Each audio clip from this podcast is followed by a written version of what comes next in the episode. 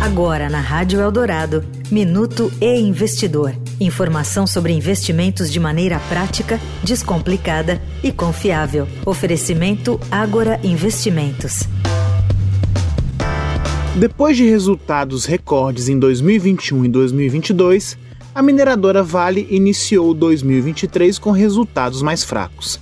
A companhia reportou um lucro líquido de 1,8 bilhão de dólares. Em comparação com os números do primeiro trimestre do ano anterior, trata-se de uma queda de 58,8%. O resultado veio abaixo das expectativas do mercado e foi considerado decepcionante por muitos bancos e corretoras. Além de ter um grande peso no Ibovespa, o papel da mineradora distribui bons dividendos, o que costuma atrair muitos investidores. Porém, o trimestre fraco não deve ser motivo de grande preocupação, ao menos por enquanto. Nenhum dos bancos consultados revisou sua recomendação para a ação da Vale após a divulgação do balanço.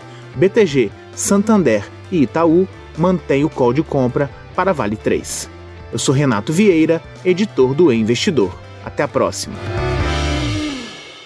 Você ouviu o Minuto e Investidor.